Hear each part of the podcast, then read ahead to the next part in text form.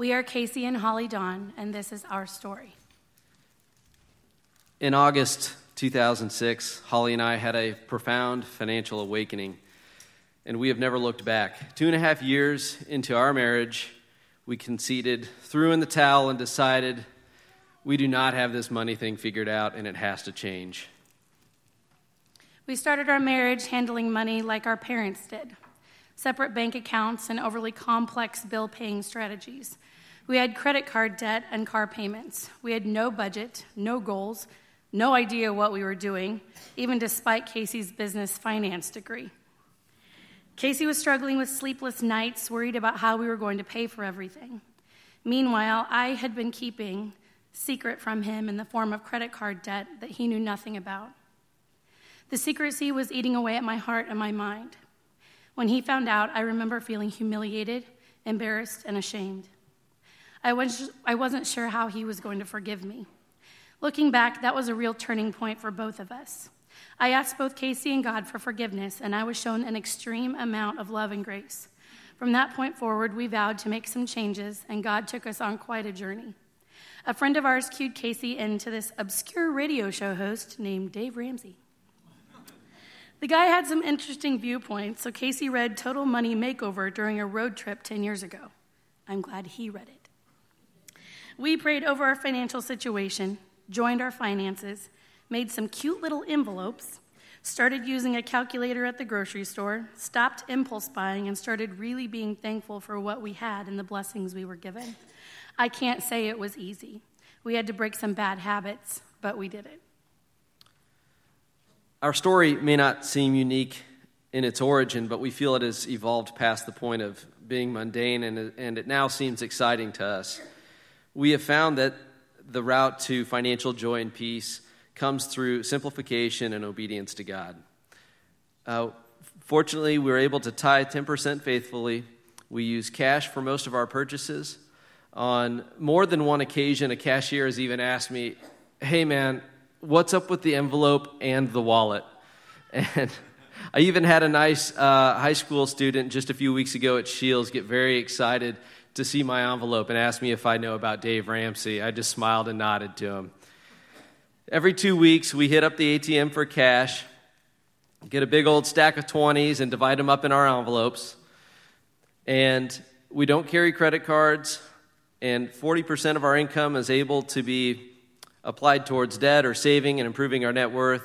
We pay cash for vehicles, vacations, and big home repairs. We save all year round, specifically for Christmas. We continue these practices through graduate school, having our boys, and still continue the process today. We often get weird looks from our family and friends when they hear about our practices, but it doesn't phase us or trip us up one bit. We're not telling our story to impress others or to get a pat on the back. We want to tell our story to give thanks to God, to hopefully inspire others to make a change for the better. We see the stress and turmoil money can have on our family and our friends, and we want them to know there really is another way. We remember how it felt living in the illusion of control, not realizing that it was money that was controlling us, our thoughts, desires, motives, and sense of self worth. God is absolutely the center of our finances. We pray specifically for wisdom, and He answers. It starts with tithing 10% of our income. It is the first line item in our budget. It's the first number, entered, and the first number entered into the online bill pay system. It is regular, it is big, secondary only to our mortgage payment by just a little. It is very satisfying, and it is a privilege. Tithing has taught us forgiveness, grace, confidence, and trust. Although it is amazing to help our church, that is not the sole purpose for our tithing. We do not tithe so that we can dictate where the money goes or how it is used. We do not tithe so that we can tell others how much. We tithe simply because God asks us to. And much like forgiveness, tithing does more good for the giver than it does the receiver.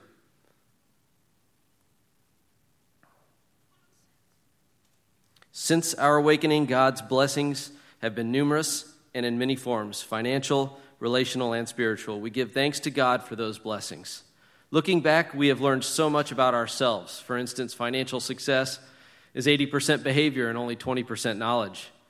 Also, it's about the long game. Our small decisions now add up and continue to manifest as blessings in the future. We have learned to differentiate wants from needs. God has taught us to tame envy and greed. We have also learned to dump the payment mindset and adopt a new net worth mindset, aka saving. Casey and I have changed a lot over the years. Gone are the nights when Casey would lie in bed wondering how we will make the next debt payment. Gone are the days of skipping tithe payments to save for some new gadget or wanted item. Gone are the days of secrets, fighting over expenditures, accounts, collection calls, overdraft fees, late fees, and credit card interest. We give thanks to God for the blessings He has given us. We thank Him for grace, forgiveness, and wisdom He has provided. We thank Him for the discipline and opportunity to faithfully give from the financial resources He has provided to us. All, all of what we have belongs to Him. We are Casey and Holly Dawn, and this is our story. Nice work, guys. Thanks.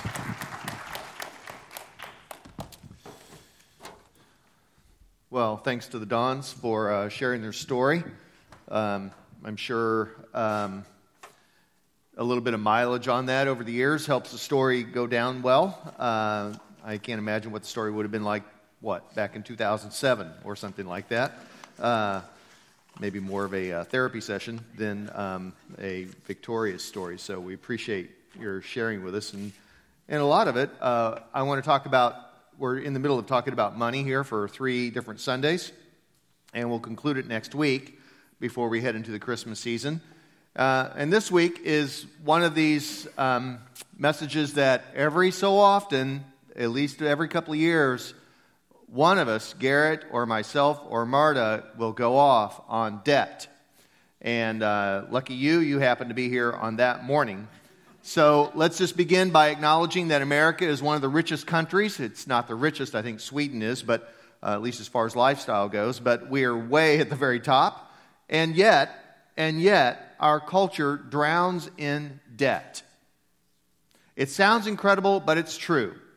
In a book called The Indebted Society, uh, Anatomy of an Ongoing Disaster, economists James Medoff and Andrew Harless point out that just one generation ago, a family in America enjoyed real growth in income, real growth in income, and only borrowed money for a very few specific items to buy a house or a car or finance a college education. A house, a car, or a college education. Only one of those is actually depreciating. The other two are considered assets. But today, debt has spun out of control. Medoff and Harless point out that families now go into debt to maintain lifestyle, which is a massive shift. We go into debt to maintain lifestyle. Quoting, they now owe money for their children's education, the television set, the refrigerator, the lawnmower, and the very shirt on their back. The problem, Medoff and Harless say, is that people these days not only borrow money to buy assets such as houses and businesses, but they also borrow money for short term consumable goods, automobile, automobiles, air conditioners, living room furniture, computers, clothing, and even fast food. It's popular these days when someone's doing a mortgage to borrow over 100% of the value of the house. So we can furnish the house with appliances and furniture, all of which are instantly depreciating in value. Or as my father used to say, every time you buy a new car, you lose several thousand dollars you're paying for that showroom dust when you drive it off the lot. You take it back a few seconds later, and they're not going to give you what you paid for it. It's depreciating, it's wearing out. Everything will wear and tear, gain spots and stains, rust and crack. It all recycles, everyone. In other words, people will take their 30 year house mortgage and roll in a nine year sofa to it. They'll continue to pay another 21 years on the sofa, which by now has long been donated to the thrift store or given to some charity or just sits at the curb and goes to the family or to the city landfill. Now, why does a church then, just to stop for a second, why does a church want to talk about this sort of thing? Where's the spirituality in all of this? I'm just here to say that money is tremendously spiritual. A massive percentage of the Bible talks about possessions and money as it relates to the soul. This is very soulish work. Money, debt, and savings are very, very, are very, very spiritual issues. And you cannot look very far in the Bible before it begins to talk about money. So that's why the church talks about it. It's not just because we want your money or anything like that. God doesn't need your money. God needs you to deal with your money, to make you into a human being. Money can be used for good or for bad. So let's just get something clear as far as the Bible's opinion of money. And I gave you sort of a cheat sheet, uh, this sort of handout, the study notes. So go ahead and look at that for your Bible verses as well as a couple other things on there. The very first verse on there says, For the love of money is the root of all kinds of evil. Some people, eager for money, have wandered from the faith and pierced themselves with many griefs. Notice the scripture says that money is not all evil. No, it's the root of some kinds of evil. Money is not evil in and of itself. So let's get our theology straight here. Money is not evil, but the love of money leads to some types of evil if not all kinds of griefs. You see, the evil money can bring is a spiritless addiction and bondage, is the way Scripture tends to talk about it. This church talks and teaches about money because Jesus wants it to be free. We are all against slavery and bondage. And when money enters into it and we fall into that, we can no longer pursue the good life. And that's why it's always a spiritual issue. So let's deal with this thing and get into some details here. So, so stick with me and look at your kind of crib notes here to find out what, what I'm talking about. If you want to get at the real culprit of debt in our society, we need look no further than the credit cards in your wallet. I hope that all of us realize that. In 1969, consumer credit card debt totaled $2.7 billion. 2.7 in 69. In 1994, the total stood at 74 billion, 2.7 up to 74 billion. And a few years ago, the average balance on, on per household in America with only one credit card was $8,500 of revolving consumer debt. It had an average interest rate of 14.74%. All of this is on your piece of paper. And some of you might be thinking, like, well, that's actually a pretty good rate.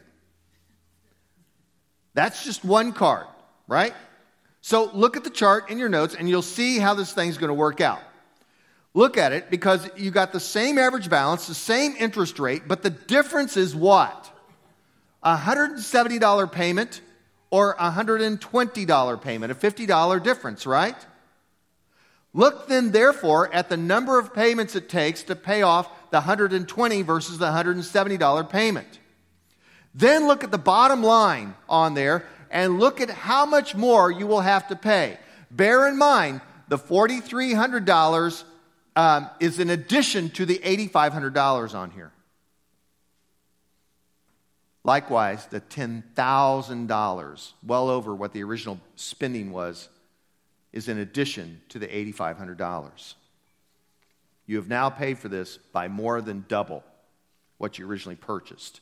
Imagine if that happens to be some taco from Taco Bell that you're now paying for for all these years. The moral of the story is simple don't go into credit card debt. Pay off your credit cards every month never carry a balance because in these days it's hard to even get by without a debit card or a credit card, whether you're going to rent a car or do anything else around here. Just pay it off every month. Never carry a balance. This was no more true than for me when I was about 19 years old and I got a J.C. Penney's credit card and bought a stereo, which I then paid for for three and a half years. I realized I paid double for the thing and it freaked me out and I stopped using the card. Luckily, I learned that lesson pretty early. So you're thinking, who, who are all these silly credit card maniacs out there who can't control their lifestyle addiction? I mean, it's certainly not me. You know, that's what we think, right? Well, let's just take a little check then. All right, let's just do a little test. The Consumer Credit Council offers a test to see if you're in credit card trouble. So let's just take the little test here. You can get your little golf pencil out and see how you do right here in front of you. Answer yes or no to the following questions somewhere. Number one, have you reached a credit card limit in the past year? That would be the 12 months. Any form of card. Have you reached a limit? Number two, yes or no. Have you only paid the minimum balance twice on a credit card in the past year? Number three, does your credit card exceed 15% of your annual income? A little hard to know. Have you had any basic services turned off because of non payment over the past year? Your electricity, your water, something like that, received notices from the bank. And number five, do you own more than one personal Visa or MasterCard? I guess if you have an Amex and American Express, you're just fine. No, I'm kidding. You own more than one credit card, in other words. Now, so if you tally your score and you answered yes to two out of the five, then the Consumer Credit Council says you will have a significant financial or credit issue in the upcoming year. How's that for a prediction?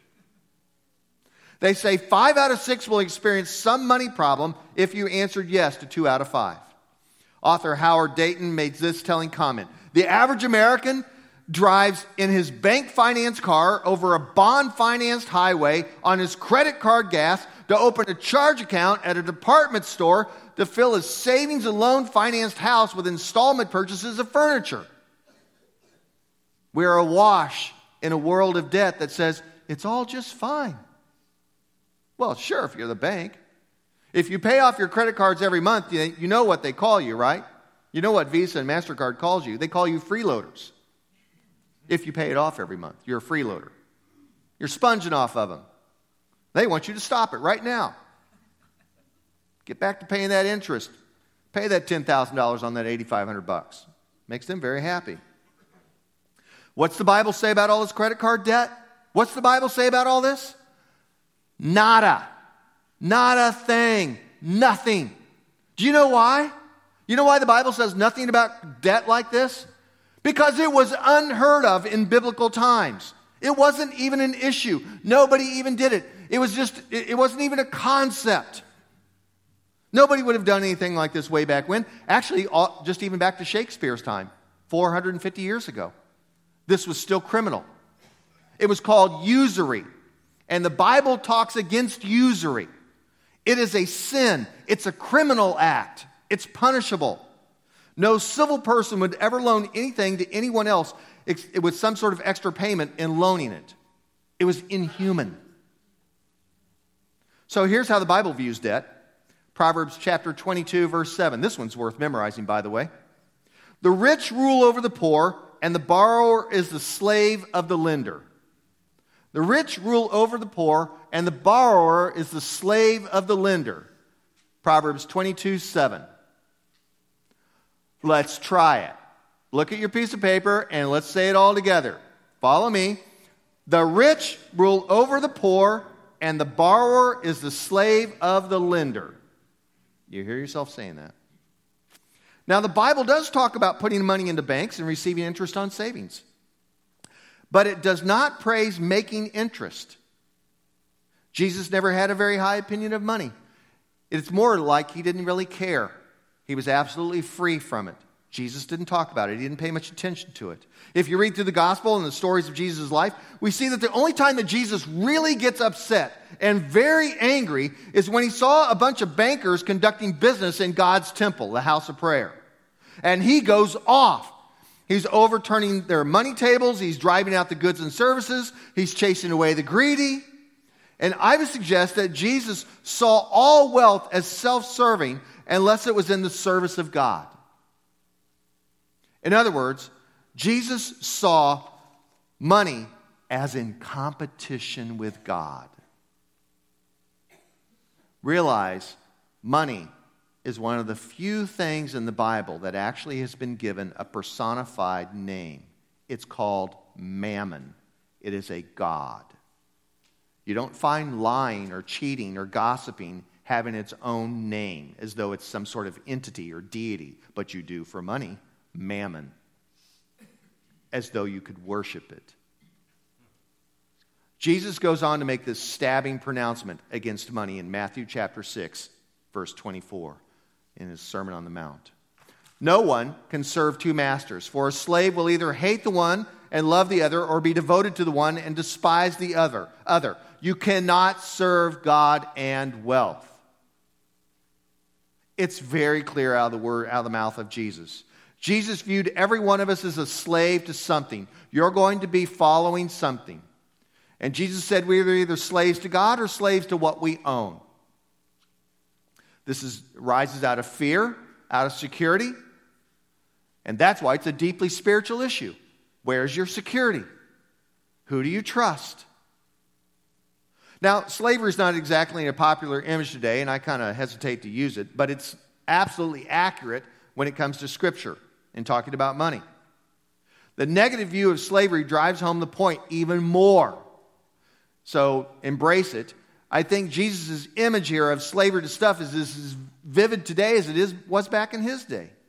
No one wants to be a slave to their washer and dryer, but it's true. We end up being such a thing. Things, we don't own them, they own us. Think about your new sofa or your new carpet. No, no, no, no. Nobody touch. Get your shoes off that carpet, right? This goes on in our house all the time. Nobody eat on the sofa. Don't even look at the chair.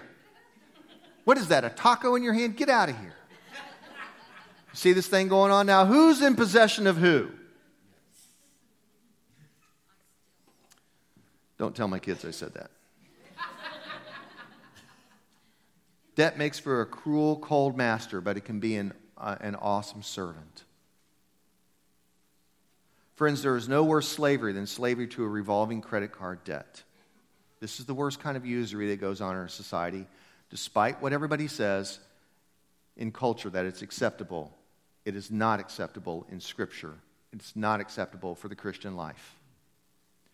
There is one thing worse than revolving debt, and that's a spiritual debt spiritual debt owed to God. Every one of us owes God, everyone. Every one of us is indebted to God. And no matter how much we try and do good deeds, our good deeds are just like paying a monthly minimum payment on a credit card, trying to earn something. And every time we choose to ignore God's purpose and plan for our lives, it's like we're charging something and we keep an account in our head that we keep piling up on have I done enough good for God? Have I done enough? Was that thing I did this week where I lied about something at work, was that bad? Is that going to count against me? We keep buying self centeredness, and God says we cannot ever repay it. And people, the Bible says it takes forever to pay off whatever we owe God, literally, all eternity. And there's only one way out of this debt to God God has to cancel it. God has to cancel our debt. Of course, the great irony of the Christian life is that Jesus Christ and accepting Him is entirely free, but it will cost you everything. The Christian life is entirely free and it will cost you everything. Call it a paradox or whatever you want to call it. The Christian life is entirely free, but it will cost you everything. All of your trust, all of your belongings, all of your beliefs, everything you have your marriage, your family, your finances it will cost you everything. That's the irony, isn't it? God's grace is entirely free, but you can't hold back any corner of your lifestyle. We call this the Christian life, this constant process of the layers of the onion coming off as we give over tons and tons of our life to God. It takes a lifetime. It's entirely free, but it'll cost you everything.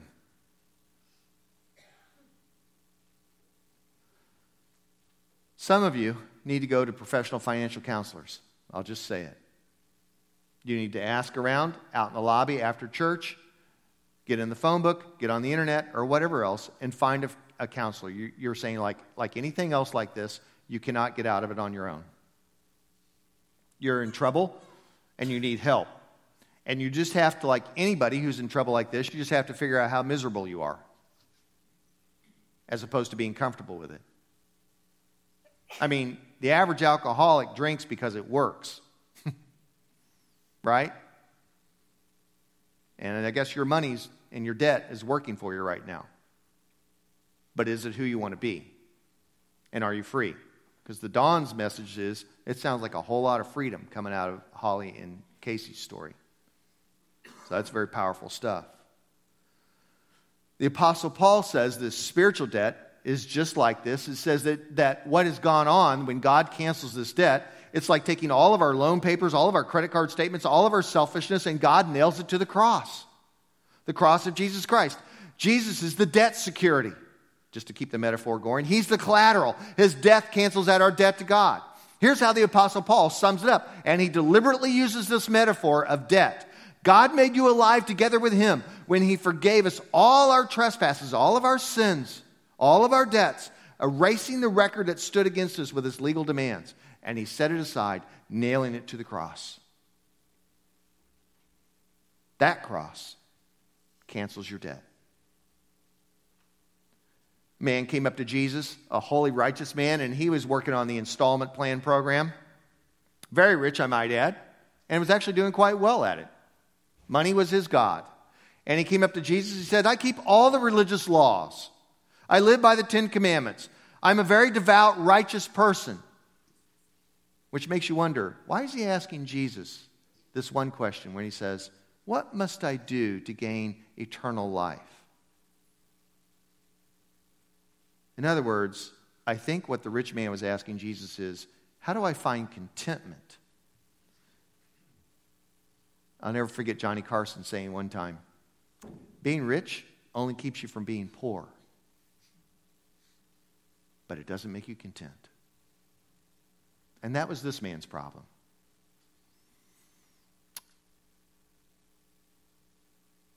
And Jesus said, Matthew chapter 19, You'll have to sell everything and come follow me. Give it all to the poor and come follow me. It'll cost you everything. And if you know the story, you know the young man went away very sad because he could not part with his money. Not everybody that Jesus ran into was uh, asked to give away everything. Very few Christians are actually asked to do voluntary impoverishment. Maybe some who join a spiritual order or some special person. For the rest of us, what we have to do is learn out who's our master. You cannot serve two masters, Jesus said. And that man chose his stuff.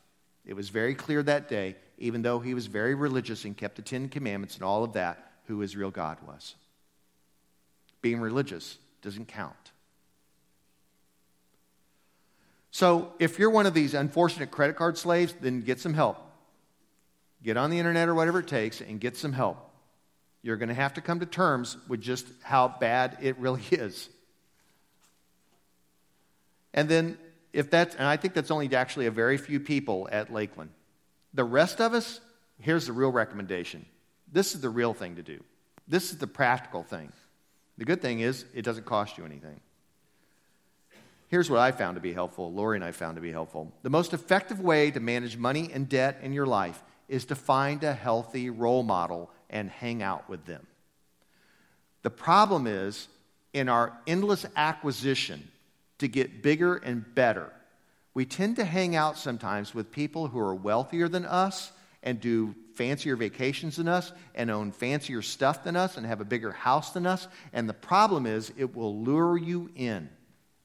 It's not their fault, it's our fault. When you hang out with people who live at a larger lifestyle than you, you want to be with them. You can call it jonesing or whatever you want, but you're going to want to be with them. Instead, hang out with people that, and you'll just have to guess this because it's a little bit of abrupt question to walk out in the lobby and say, like, hey, how much do you guys make? Because I want to see if I want to hang out with you or not. But, or we could just all get markers and write it with a Sharpie on our forehead, you know, 76,000 bucks. That's me. Hey, anybody want to hang out? So, um, it actually probably be a really good idea. Would Nobody'd ever do it, but, um, but the point is that if you hang out with people who let's just say this if they eat at home at least five times a week at night, if they only take one vacation a year, if for entertainment they play board games and card games, if they do things at home.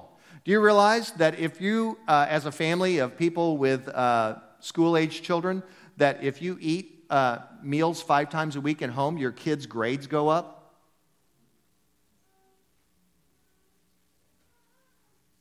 Fix food at home. Find a role model who does not spend like crazy, who buys used cars, and imitate their lifestyle. Hang out with people that live within their means, and you will live within your means. It's very simple.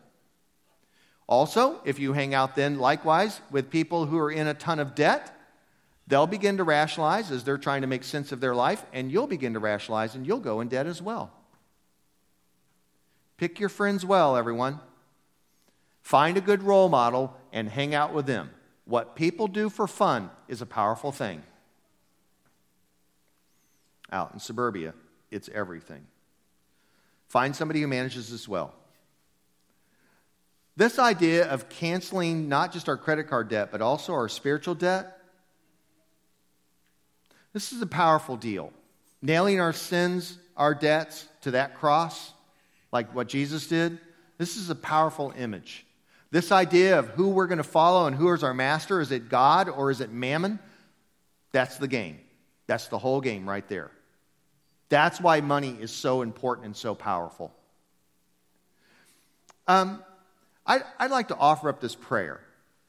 And it's a prayer for people who um, you may think that you've been going to church for years, but you don't really feel like you've ever really sold out. You don't really feel like you've said, like, I know it's going to cost me everything, and I think, I think I need to have a prayer where I, it costs me everything. So, would you bow your head and allow me to pray this prayer? And then we'll end up with our announcements, Marta, so if you want to come up. But let's pray.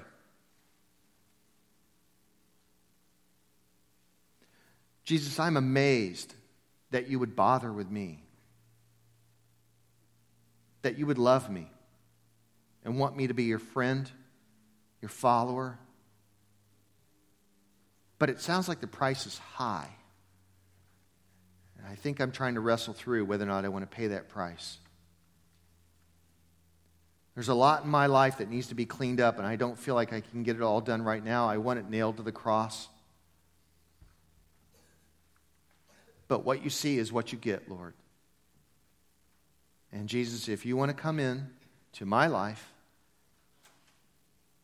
and start rummaging around I'm okay with that. I'm not proud of it, and I'm not sure what you're going to see. I'm not sure I want to see it either. But what you see is what you get. And it sounds like Jesus, people ask you all sorts of questions,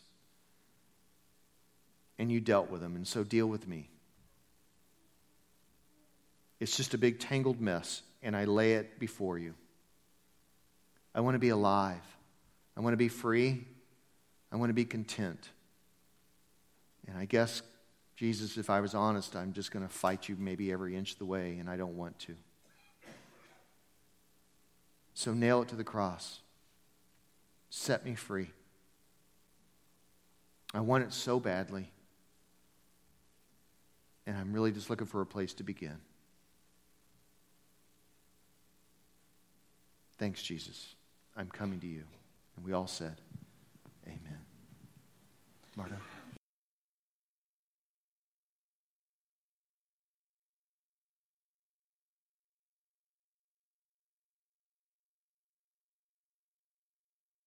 Lord, uh, we offer ourselves up to you.